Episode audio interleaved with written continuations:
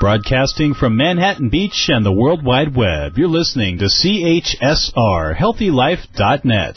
As a service to our listeners, this program is for general information and entertainment purposes only. CHSR HealthyLife.net does not recommend, endorse, or object to the views, products, or topics expressed or discussed by show hosts or their guests. We suggest you always consult with your own personal, medical, financial, or legal advisor.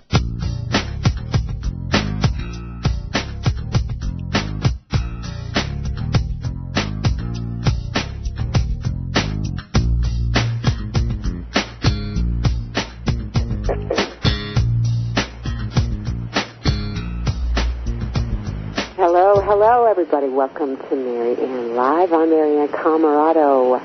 Like I always say, great relationships begin with quilting. I've never said that before, actually, in my whole life. But but I don't know. Today I could change my mind. Great relationships begin within, and they may include quilting. As our beautiful guest today, Ruth Danner, is going to be joining us this hour, talking about her new book, Making a world of difference, one quilt at a time. I can think of lots of associations between relationships and quilts. Can you let your mind wander off for a moment as you contemplate your breath? We want to get into our bodies so we can be present, so we can receive the presence Ruth Danner has to offer us this hour. This is the first part of our practice, and we do it together here on Mary Ann Live. If you're just joining us for the first time, if you're back, you know the drill. Breathe. Oh, yeah. The gift of your own attention, feeling your breath, finding it in your body, noticing, oh, there it is. It's in my belly today. Where is it in your body? Could be somewhere in your chest. Sometimes my breast is not available to me in my awareness and my shoulders are up around my earlobes, and oh, right? Just take a moment, find your breath, notice what it's like, and you don't have to do anything about it. That's what's really great. We're just noticing. You may want to deepen your breath and ground yourself, or maybe you're having some fun. Maybe you just got some coffee or tea, and you're kind of jazzed up and you're kind of breathing heavy, and you love quilting and relationships, and you're super excited and yeah, wherever you find yourself, we're glad you're here. We're going to find our portal of gratitude together, second part of our practice here, before we uh, join our guest, Ruth Danner, who's with us this hour today. Um, yeah, what are you grateful for? I like to say, who made it possible for you to do some of the things you're doing right now? That's where I start, because it's not easy to get grateful sometimes. Sometimes we're dealing with some really difficult things in life, and it eclipses, it seems, our ability to find some gratitude. And so when we slow down and breathe, that's one way to get there. And the other is, boy, I got lots to be grateful for. I'm on the right side of the ground, even though you might not think so every moment. There are some other reasons you're here that you might not be aware of. Maybe your gift is being cultivated and uh, getting ready to bring out into the world.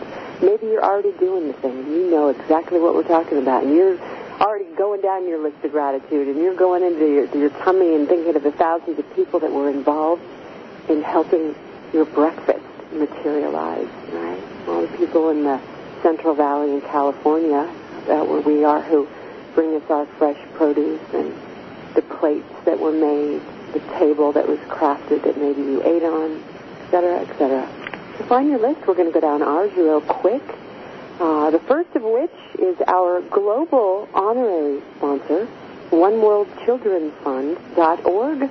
If you're online, uniting people to improve the lives of children affected by poverty, they envision a world where we act together as a global community to ensure all children have education, health care, and a safe home. Our big heartfelt love goes out to the folks at uh, One World Children's Fund. Uh, on a national level, excuse me, is the National Action Organization, NAO. Uh, they're committed to changing the way our culture values each other. Oh, yeah. I like to say the way our culture values women is, is one of my favorite ways to focus. We need to value, the female, the divine. It's in all of us, right? Uh, it's in a very masculine, energy-oriented culture. It's how we get stuff done. We don't honor the feminine and all of her wisdom and, you know, without the gender bit, right? Because we all got it. We want to we want to honor that and value that together. Well, the National Action Organization makes this program possible for 10 years. 100% of the proceeds goes to programming just like this. You want to get involved? N-A-C-T-I-O-N.org if you're online. Hey, on the, uh, on a local level here in California, we like bookstores, don't we? You know we do on Marianne Live because we love books and we love all our authors. Well, books like Ruth Danner's books you can find in a place called Open Secret Bookstore in San Rafael, California. They've got the latest in meditation and revelation and quilting and all the stuff that feeds your soul. Check them out and check them out online. They have uh, all kinds of um, available author viewings, guest programs, uh, speaking engagements, etc. That's the Open Secret Bookstore uh, dot com. All right, I'm here. Are you here? Are you breathing? Are you feeling a tinge of gratitude or maybe a swell of it anyway? All right, well, let's turn our attention towards service. Here's the season, thinks Ruth Danner. Service is her life. She is a woman. Our guest today has devoted her life sitting on the sidelines and not doing nothing, making quilts that are going to rock you to the core. You cannot even believe what this lady's got for us, for us today. And she's put it together in this lovely book filled with stories that circle the globe and uh, in surprising ways that, that are really going to blow your mind. So let me tell you a little bit about the book uh, before we introduce Ruth. She says that quilts exemplify precious things, comfort through the warmth they provide, community, in particular, since they're often created by groups in love, given the time and effort they require. Will Ruth Danner pieced together 55 true inspirational stories of quilters and quilt enthusiasts, don't you know, who use their skills to help others. Generosity, compassion, and unselfishness characterize these folks as they go about their quiet work, seeking no recognition, only the satisfaction of giving care and comfort to people in need whether it's raising money, raising awareness, raising hope. A quilt can accomplish any or all of these. So get inspired and turn something you love to doing into something uh, as a way of showing love. I'm going to read that again.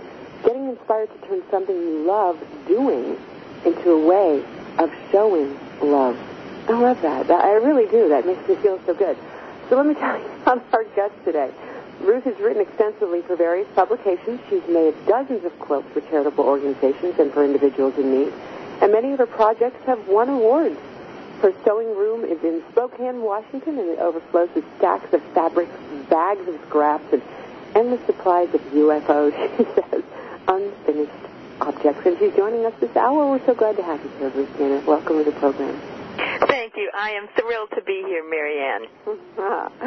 We're so glad you're here, Ruth. Some of us have uh, no idea about the first thing about a quilt. The rest of us uh, may have varying degrees of experience. One thing I think we all know uh, or have an experience of is when you think of a quilt, you kind of think of something to snuggle in. You know, it's it's this warm, comforting uh, uh, manifestation of somehow being comforted.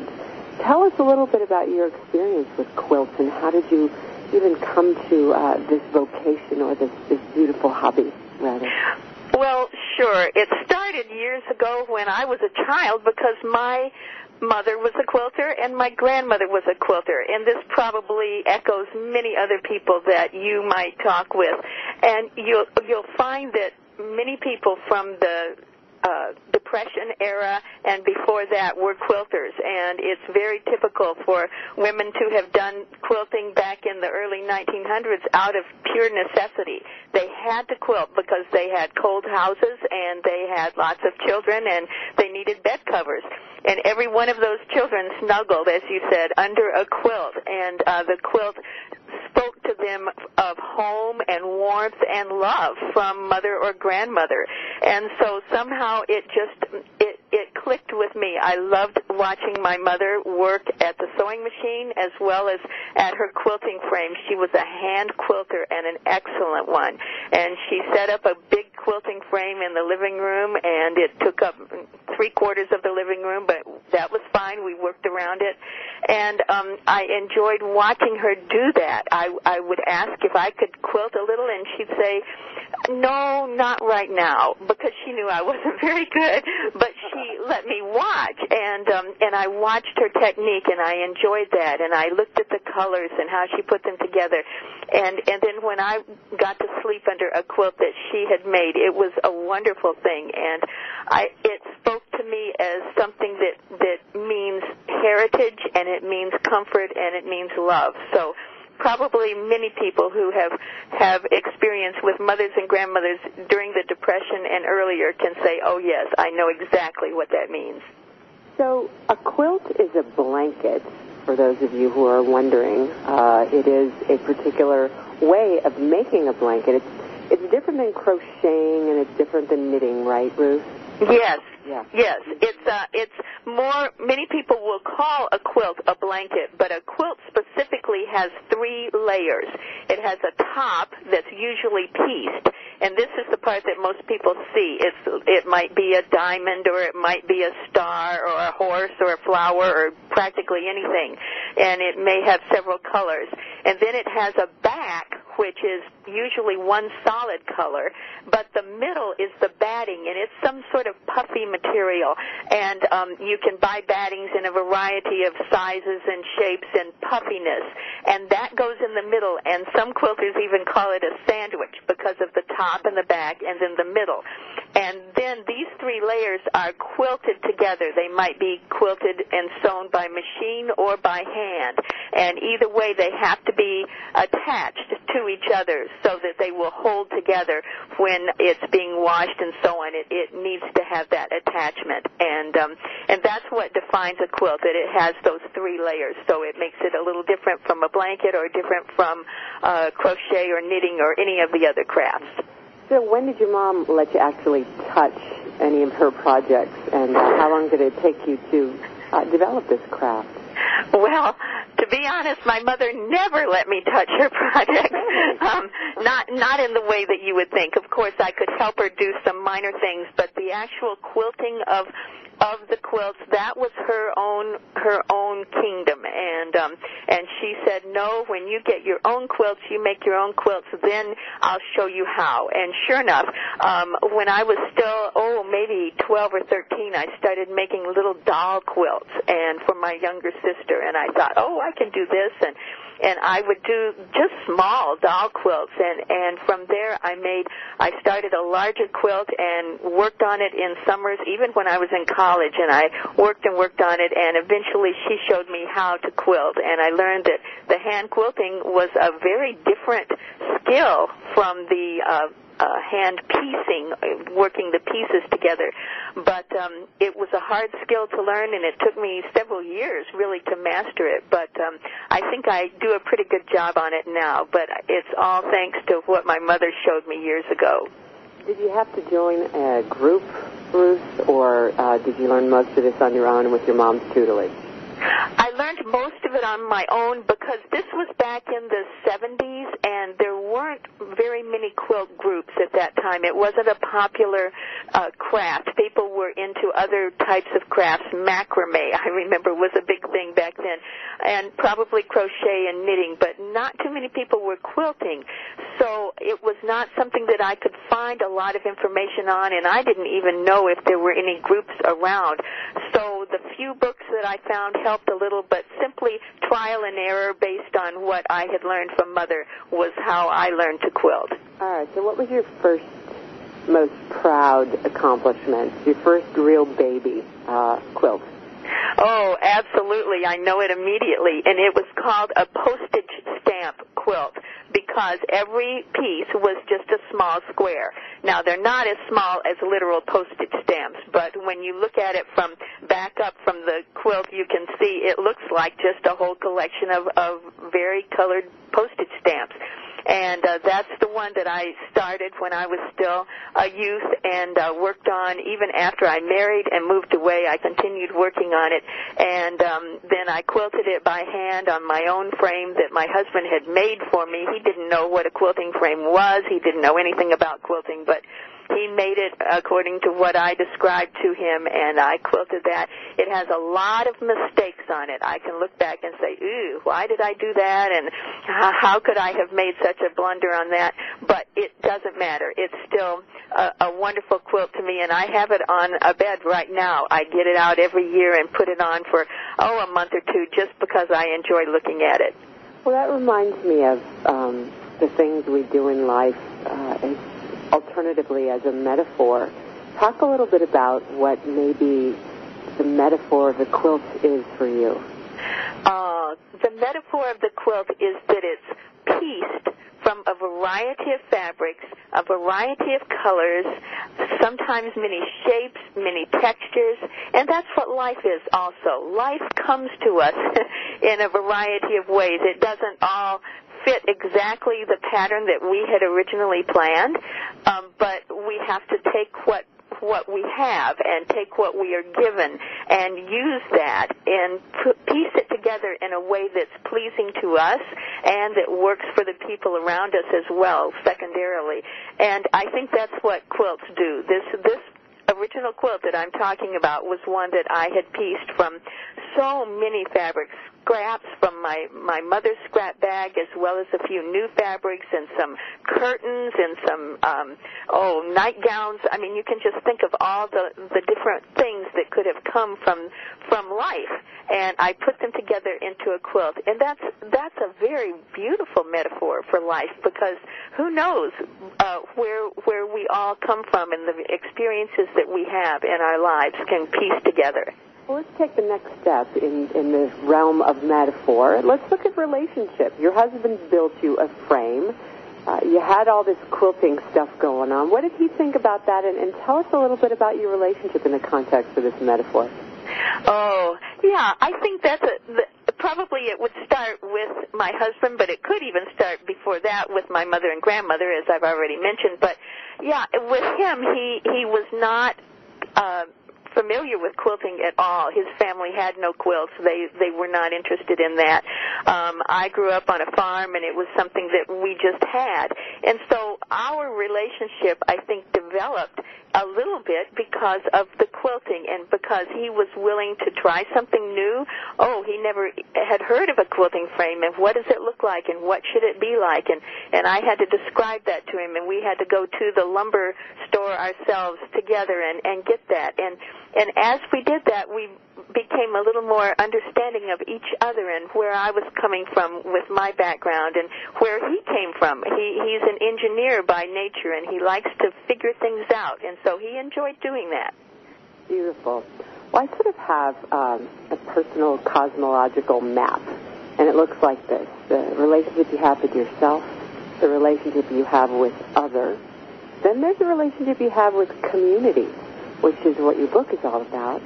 Reaching out from those relationships that are sort of foundational, and it's not a hierarchical map for me. It's a circular, uh, sort of a spiral kind of map because sometimes you're moving in and out of each of those realms, right? But they sometimes you're paying more attention and so forth. So this is definitely um, it could stem from here. But let's let's move into that domain now, and I, let me read folks a little bit about. Uh, your book, uh, Making a World of Difference, One Quilt at a Time. Uh, because it, in the book, you present true inspirational stories of quilters and quilt enthusiasts who use their skills to help others generosity, compassion, unselfishness, as we talked about at the beginning of the program, characterize these folks as they go out about their quiet work, seeking no recognition, only the satisfaction of giving care and comfort to people in need. And they come from all walks of life. The stories are just incredible. They're delicious. They're they're nourishing. They're uh, comforting. elderly women in Michigan, preschoolers in Australia, African Americans in Alabama, a blind woman in Texas, uh, some women in Washington uh, who are making quilts for hospice, um, people making uh, quilts for folks in the military, uh, and on and on. The stories are just gorgeous. Tell us. Byron will come back after the break. We'll have you answer that question. Everybody stay tuned. Quilt together. That's what we're doing. We're, we're doing it in a metaphor, and we're doing it for real with Ruth Danner right here on Marianne Live. Back in just a minute.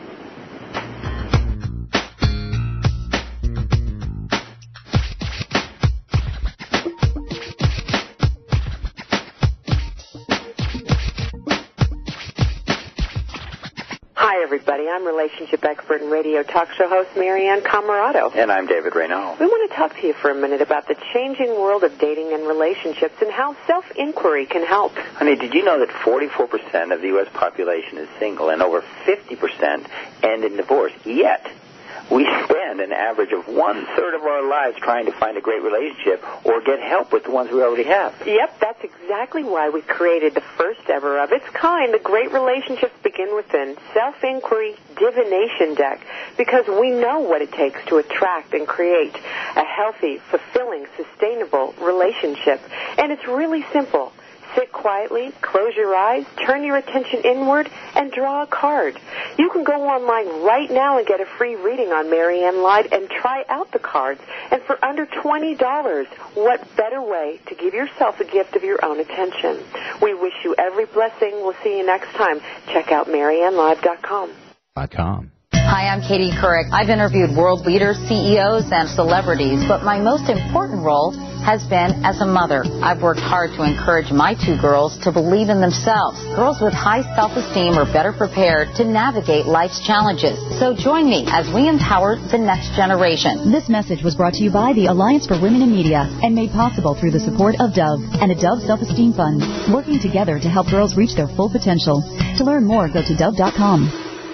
Okay, so you have a couple of days off and you're planning to get away from stress. You may be planning to go across the world or even taking a staycation around town. Well, Hotels.com can get you a room in over 158,000 hotels, 60 countries for 50% off. That's reducing stress already. Plus, collect 10 nights and you'll get one night free. And there's no cancellation charges, no change fees. For the best deals, even last minute deals, visit HealthyLife.net's advertiser page and click on Hotels.com. Music, information, and friends. HealthyLife.net.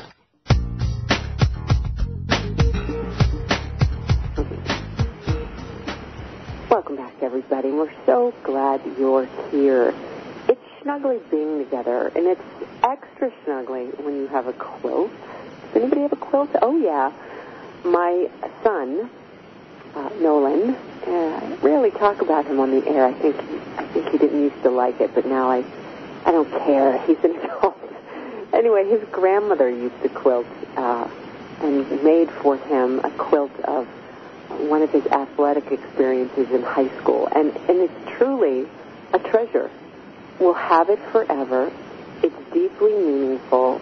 It's captured not only an experience of, of one of the things he liked at that time in his life, but it connected him with his grandmother, to his history, to his become, you know, his rite of passage of becoming a man, etc., etc. I mean, the metaphor keeps growing here. And if you're just joining us, Ruth Danner's in the house, and she's talking about her new book with us, uh, giving us the foundation for this metaphor, making a world of difference one quilt at a time. And if you're just joining us, we were talking before the break how Ruth got involved in quilting, and it was passed on from her mom and her grandma, and uh, then she developed the skill herself and, and set off uh, to make her first quilt, which she talked a little bit with us about, and and and then we were talking about Ruth the the idea of relationship, how these quilts are a metaphor for relationship, and and moving from the more personal into now heading towards the, the idea of community.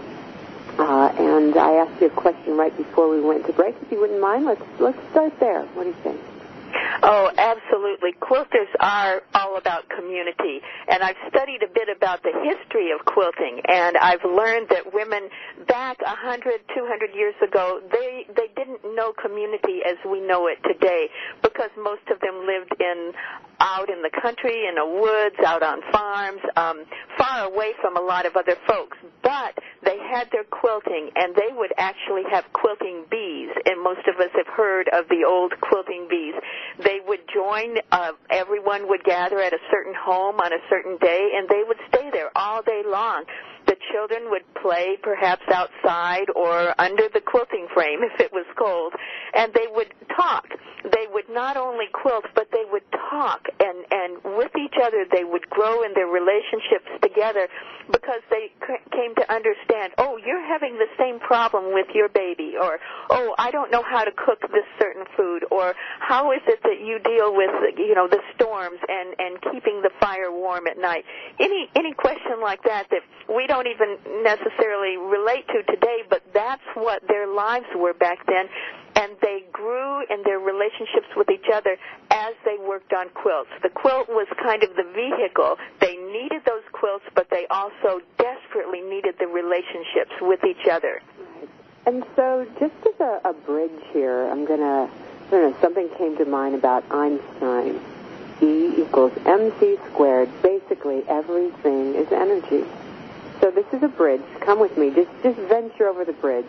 If everything is energy, and you're making these quilts, and you're talking about your babies and what you love and this or that, right? What do you think's going into the quilt, right? Oh, energy's going in the quilt. What do you yes. think? What do you think? Is that a stretch? I don't know. I pull up things that people have made for me or put them on, and and my body is just different. I feel different. I am different. I move through the world differently, knowing and feeling that energy. What do you think about that, Ruth? Oh, I like that thought. I hadn't really considered it quite that way, but I like it. And as you were just saying this, I thought about uh, a couple of weeks ago when I pulled out this quilt that I had described earlier at this hour, uh, the one that I had started making before I was even um, an adult and I put it on the bed and as I was stretching it out on the bed I was thinking, "Oh, this block, I remember this one and oh, I remember when I was doing this with my sister." And the blocks almost spoke to me in the sense of, "Oh, these are these are part of my life." And I like the thought of the energy. It it almost gave me an adrenaline rush just to look at the quilt. This quilt that's almost 50 years old, you know, to think think about what I have been through with making that quilt and the experiences that I enjoyed back then are still a part of me in a sense yeah. just because of what I saw on that quilt. Well, it's interesting because there's this whole movement of folks talking about the intersubjectivity. Intersubjective relationships is where healing happens between you and me, between me and everything, right? It's it's moving away from that dualism. It's that things aren't just objects. They have their own autonomy in some way, and I love the idea of you being with your quilt and it's affecting your your neural pathways, your memory is lighting up, and you just we just feel different. It's it's medicine. These quilts are like medicine. Uh, so uh, on that note, Ruth, you, you got an idea uh, for writing this book. Talk a little bit about what inspired you to take these stories, or, or, or how did it go? Let's let's just let you tell us the story. How how'd you get inspired here? Well, sure. I'm a member of a large quilt guild here in Spokane, Washington, and I don't know, the membership is around 600 or so. It's quite huge. And we meet once every quarter, that is every three months. And along the way, right after I joined in the year 2000, I started realizing these, uh, there's a, a group within the group that does a lot of charity work. And I started asking some questions and they would make announcements as we would have our meetings and they would uh, invite people to donate scraps or donate quilt tops or or donate services of some sort. And I thought well this is interesting. So I got to know some of the people who were involved in that and over the years got involved in it myself and made several quilts. In many cases quilts that became um, anonymous. In other words, I don't know where they went. They just went to some local charities, and a few quilts that I made specifically for a certain charity in our area or beyond. But um, I got to know the people who were making these, and and found out their stories were marvelous. They were um, people. Maybe in one case, a woman who suffered from cancer herself was making quilts for children who were going through chemotherapy, and um, others who a certain woman had her son had passed away from um, uh, an accident, and so she was making quilts for grieving parents of others who had passed away. And so there were these stories, and I thought these stories are beautiful. They are marvelous snippets of what quilters are like. And so I began writing them down, and then I expanded and I got online and found a lot of other people. There are hundreds and hundreds and hundreds of stories around the country and probably around the globe of people who make quilts uh, for others, and they have this type of a heartfelt desire to help others. Maybe it's an empathetic feeling that they have, knowing what others are feeling, what others are experiencing at a certain time. They want to make a quilt to uh, to speak to that need, to give the person a hug. In many cases, these quilters say, "This quilt is a hug." for someone else. And I like that. You were talking about metaphors earlier. That's a good one right there. The quilt is a hug to people who need it. Mm. It sounds like it might have been hard to decide from all those stories uh, which ones to pick and choose and what categories. Can you tell us a little bit about your uh, decision-making process? Ah, yes. I, maybe I can and maybe I can't because it, you're right. It was very hard. Um, what happened was I I interviewed as many people as I could, and I simply stopped when I had about 55 or 60 stories and I I love every one of the stories I loved. There's not one in here that I would say, uh this this one really isn't very good or this one I, none of them were bad stories. Every one I thought I can wrap my heart around this story. I can wrap my heart around the people who are making the quilt as well as the people who are receiving the quilt. So um uh, my decision making process was simply to stop when I had enough stories for the publisher, and that I could have gone on and on because there are so many wonderful stories out there. Um, before we go forward, let me flop back into history a little bit. What do you know about some of the deeper drives of quilting? Uh, you know, we've talked about the necessity of quilting and so forth, but there's Ringgold who come to mind, uh, people who have used quilting as art uh, for political reasons and so forth. Let's address that when we come back after the break, if you know sure. anything about that, Ruth. And then uh, we'll start to hear about some of these personal stories. They're beautiful, they're touching, inspiring, and certainly comforting. Back with Ruth Danner right after these messages, right here on Marianne Live. Don't touch that dial. We'll be right back.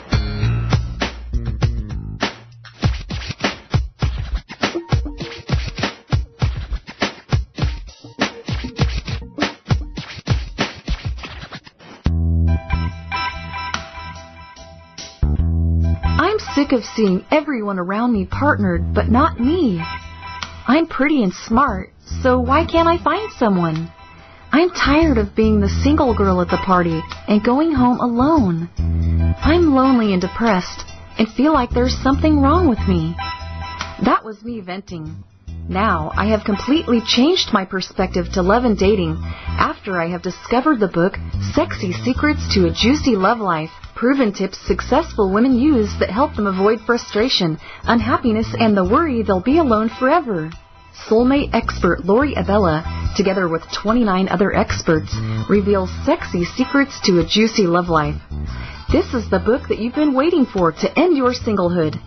Order your copy of Sexy Secrets to a Juicy Love Life, available at Amazon.com now. And say goodbye to singlehood. Shh! Over here. Here's a secret for a virus-free computer. ESET. They've been a pioneer in the antivirus industry for over 25 years. 25 years of innovative, top-rated antivirus protection. ESET's award-winning security solutions provide a safe online experience for over 100 million home and business computer owners. They are so affordable, fast, and simple to use. So be gone, you blue screen of death. ESET's on my computer. If it's not on yours, visit HealthyLife.net's advertiser page and click on ESET now. More exhilarating talk healthylife.net.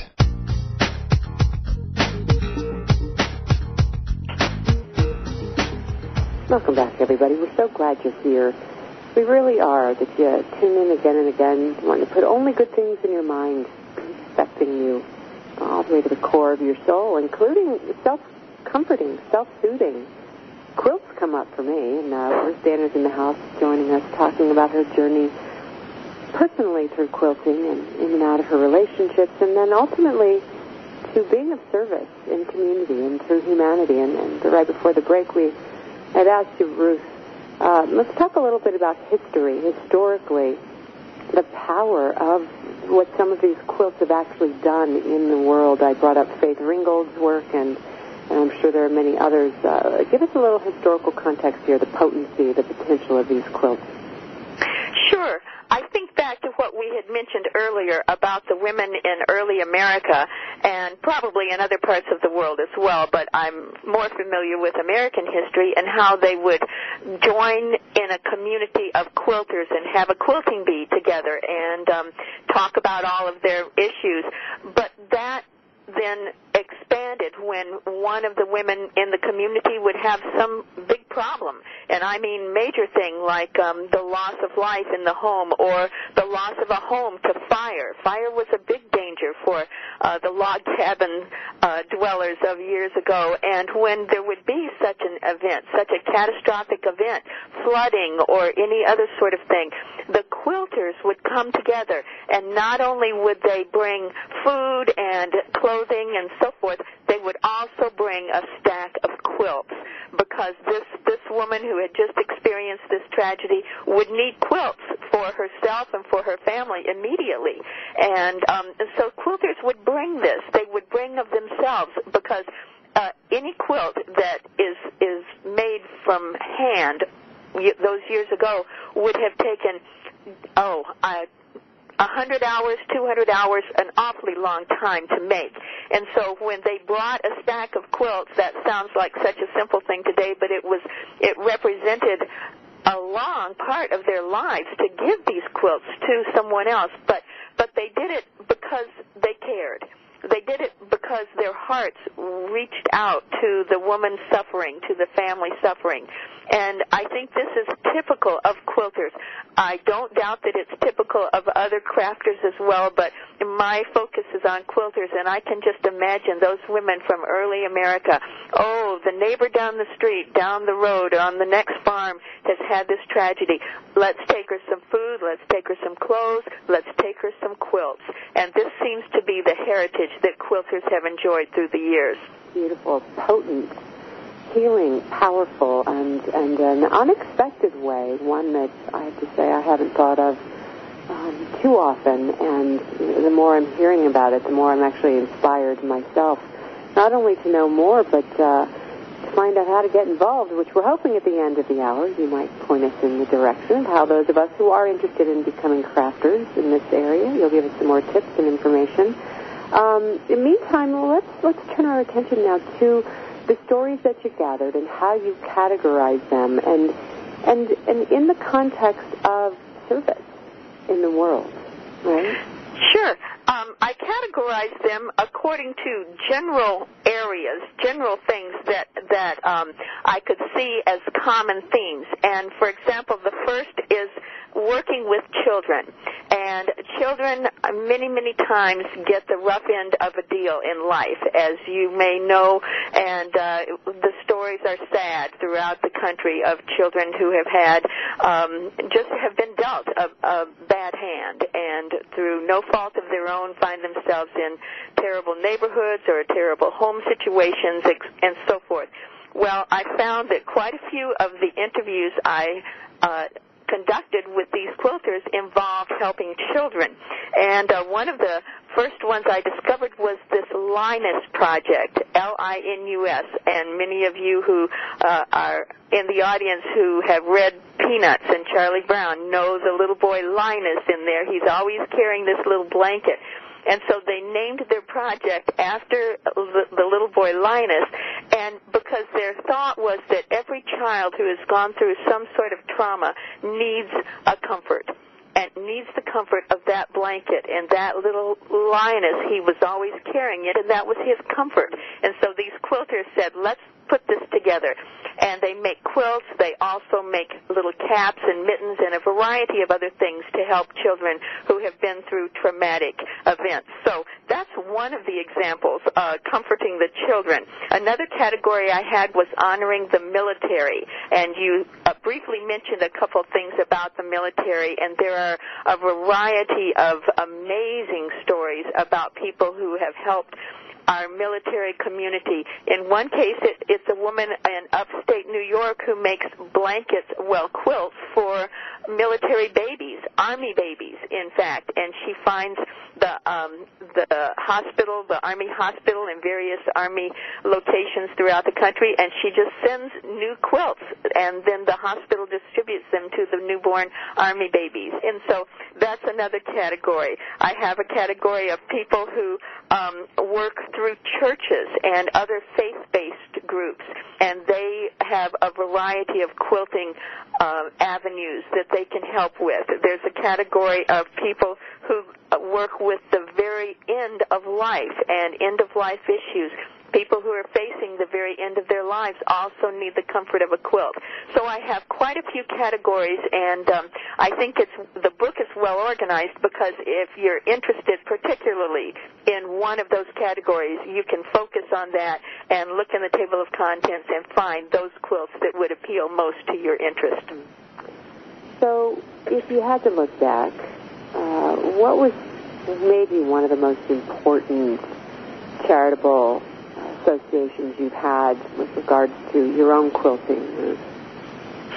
Oh, one of the most important. I'm glad you're not asking the most important yeah. because I can't yeah. say the. I figured. But Sure, I can say one like of the most. Important child of yours do you like? That's right. No, I I can't answer that question, but um, I can give you a couple. But but I can tell you one for sure, and that is an organization called Lutheran World Relief, and they are I think affiliated with the Lutheran Church, but it's not exclusively Lutherans. It's people of all stripes who simply work to make quilts. But overall, the Lutheran World Relief does work around the world, and um, they do much more than just quilts. They do clean water projects and health initiatives and a variety of of um, things that will help particularly women and children in poverty-ridden areas. But one of the things they do is simply to make quilts, and they make very basic quilts, nothing artistic, nothing super fancy, but just utility quilts. And I'm a part of one. I'm not a member of this Lutheran church, but they allow me to go in and just sit with them and work on quilts with them. And um, they meet twice a month, and they are a delightful group of men and women who make these simple quilts. And it doesn't even take a lot of skill to do this. Even if you don't have any sewing experience, you can go in and you can be the person who cuts the, the quilt pieces or you can be the person who chooses the colors and lays out uh, the color combination. And there's a variety of skills for almost anyone. Once or twice a year, they ship them all off to Baltimore, and you could be the person who um, puts them, packs them in the boxes, and, and takes them to the post office. So uh, I found that there are a lot of little things that folks can do, whether they are quilters or not. And the Lutheran World Relief is just one. There are several others, and and I don't want to just say that that's the only one because there are many others. And if we have time, I can talk about six or twenty of them. But uh, but that's one that stands out in my mind. Now, thank you. For folks who want to take a look at your work, uh, they can go to ruthdanner.com for more yes, that's my website. Mm-hmm. Right, R-U-T-H-D-A-N-N-E-R for, for more information, for some visuals. Uh, we're going to go to break here pretty soon. When we come back. I'd love for you to tell us a story or two uh, of your favorite stories, maybe one of which might not even be in the book, one where you gave somebody a quilt. Point in life they came back to you unexpectedly right? Because you never gave any of these without expecting anything. And uh, what surprised you most about the feedback that you got? And uh, yeah, we're, we're going to be back right after these messages. Everybody sit tight, snuggle up. We'll be back in just a minute with Ruth Danner right here on Marianne Live.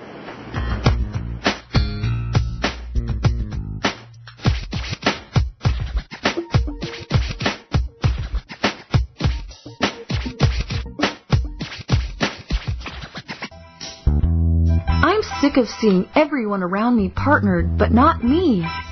I'm pretty and smart, so why can't I find someone? I'm tired of being the single girl at the party and going home alone. I'm lonely and depressed and feel like there's something wrong with me. That was me venting. Now, I have completely changed my perspective to love and dating after I have discovered the book Sexy Secrets to a Juicy Love Life. Proven tips successful women use that help them avoid frustration, unhappiness, and the worry they'll be alone forever. Soulmate expert Lori Abella, together with 29 other experts, reveals sexy secrets to a juicy love life. This is the book that you've been waiting for to end your singlehood. Order your copy of Sexy Secrets to a Juicy Love Life, available at Amazon.com now. And say goodbye to singlehood. MarianneLive.com is where you can go to keep up to date with what and where relationship expert, author, and radio host Marianne Camarado is appearing next. Besides Marianne's three radio shows weekdays on HealthyLife.net, you can find out details about upcoming or ongoing seminars and workshops. How about information for ordering copies of books or DVDs? That's also available at MarianneLive.com. Find out about core certification, certificate of responsible relationships www.mariannelive.com. Core certification, learning tools to attract, build, and sustain great relationships. Also sign up for Marianne's newsletter to be informed about upcoming events and possible workshops or speaking engagements in the Northern California area. www.mariannelive.com. What does HealthyLife.net and Amazon.com have in common? Well, they're both available on the internet. They both give great value. But most important, most of our positive program hosts and guests are accomplished authors, and their books are available from, you got it, Amazon.com. Now it even gets better than that, because when you're listening on air to a HealthyLife.net host or guest, you can go directly to Amazon.com and you can order your book while you're still listening to your favorite HealthyLife.net program. So when you hear an author you like, go to the homepage of HealthyLife.net and click on Amazon.com. Healthy Life Life.net, the positive radio network.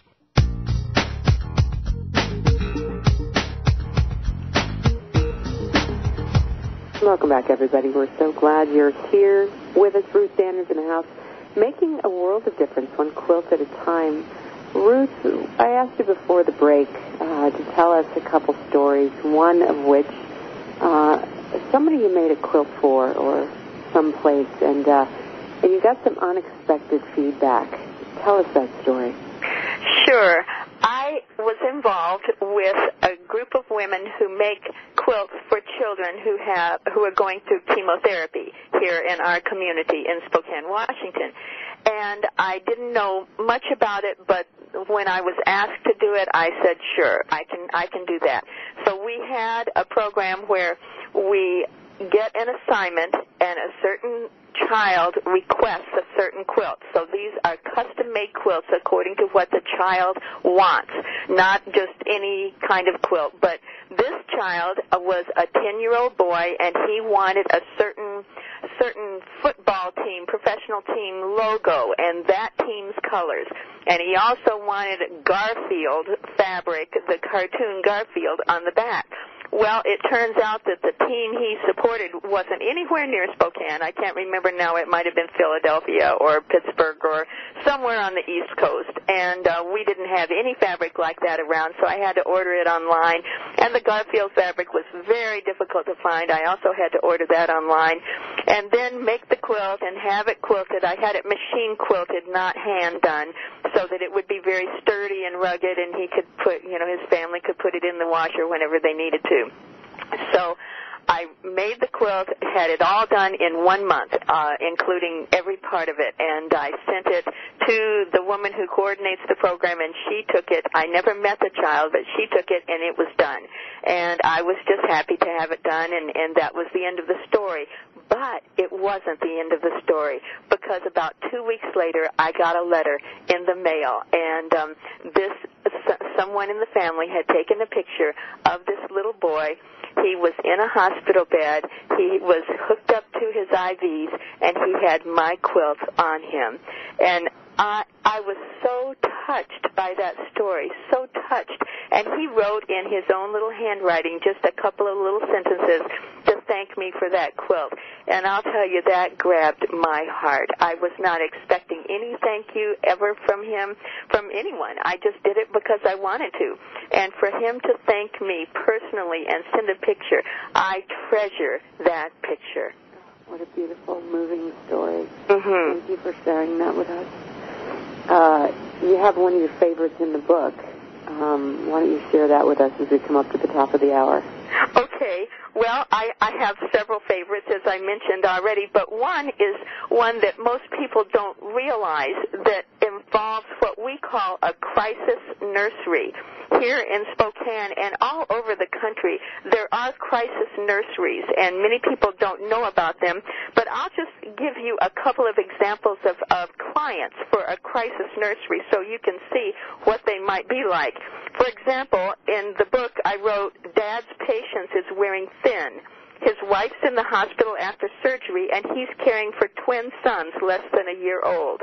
Changing diapers, warming formula, getting up at all hours, squeezing in hospital visits, all have taken a toll on his mental and emotional well-being.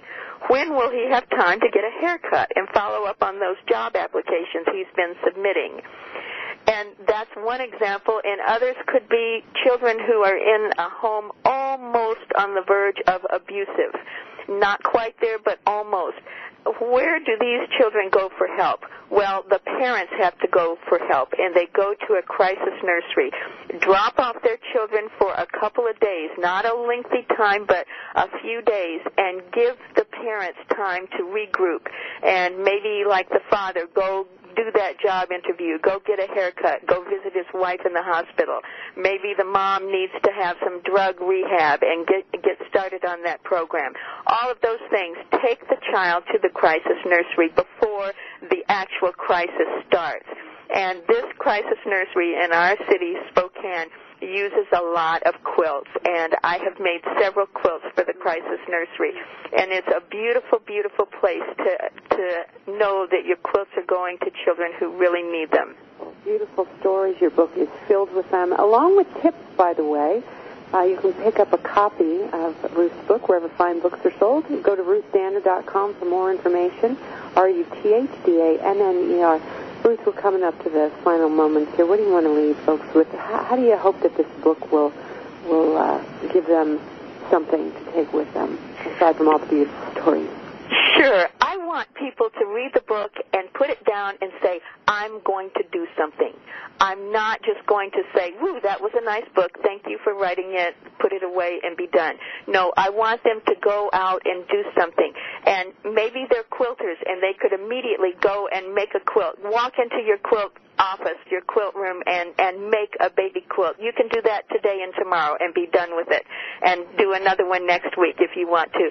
But if you're not a quilter, you can still get involved. There are a lot of charitable organizations that need um, just a donation of fabric, or they need a donation of money, or they need someone to be uh, wheels. You can drive an elderly quilter to a quilt meeting, and uh, you can help volunteer in that way.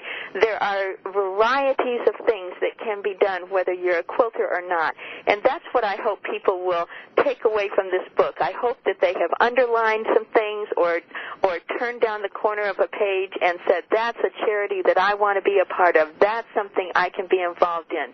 And I want them to get busy and do it. Don't just think about it, but actually do it. And I think that it's a delightful thing for quilters and non-quilters alike to realize there are so many ways they can help in this world. Ruth Danner, you're a gem.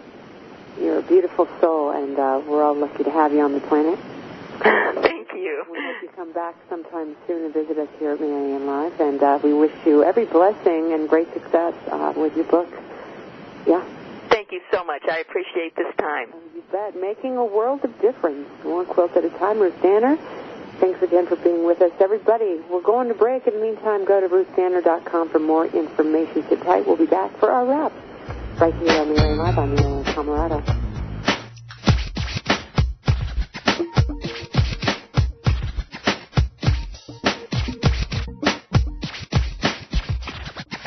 Hi, everybody. I'm relationship expert and radio talk show host Marianne Camarado. And I'm David Reynal. We want to talk to you for a minute about the changing world of dating and relationships and how self-inquiry can help. Honey, did you know that 44% of the U.S. population is single and over 50% end in divorce? Yet, we spend an average of one third of our lives trying to find a great relationship or get help with the ones we already have. Yep, that's exactly why we created the first ever of its kind, the Great Relationships Begin Within Self-Inquiry Divination Deck, because we know what it takes to attract and create a healthy, fulfilling, sustainable relationship.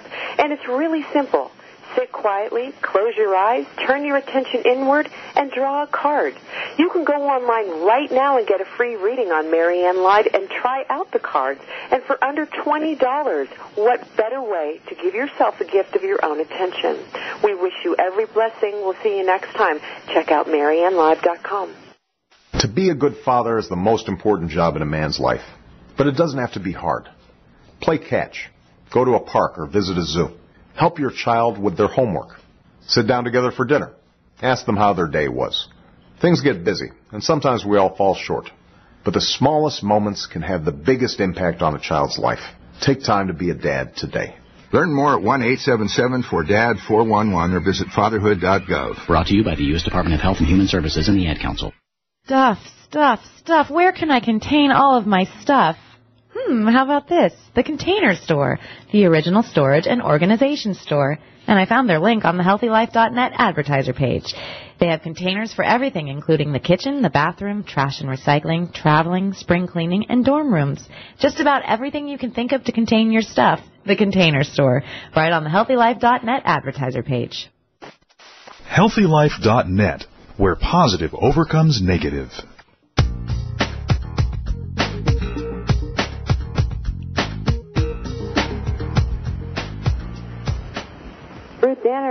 On Marianne Live. We're so glad to have her here. Big hugs, Ruth. Thanks for joining us today. Next week, coming up, back in the house on Marianne Live, Dr. Bernie Siegel. Love, animals, and miracles all in the same place. Oh, yeah. Uh, you know, Dr. Bernie Siegel is uh, somebody to love, somebody to admire. We we got to read his new book together. We're going to do it right here, same time, same place on Marianne Live. 10 a.m. Pacific time, or go to our website. We're about to launch the new one, don't you know? Because you keep asking for it, we keep bringing it to you. Info at MarianneLive.com for more information. And, uh, yeah, keep coming towards us in relationship uh, as we help you attract, create, and uh, sustain healthy, fulfilling, sustainable relationship. The last part of your practice, go do something for somebody else and don't let them know you did it, like making a quilt. Thanks for joining us today, everybody. We wish you every blessing. Until next time, be well.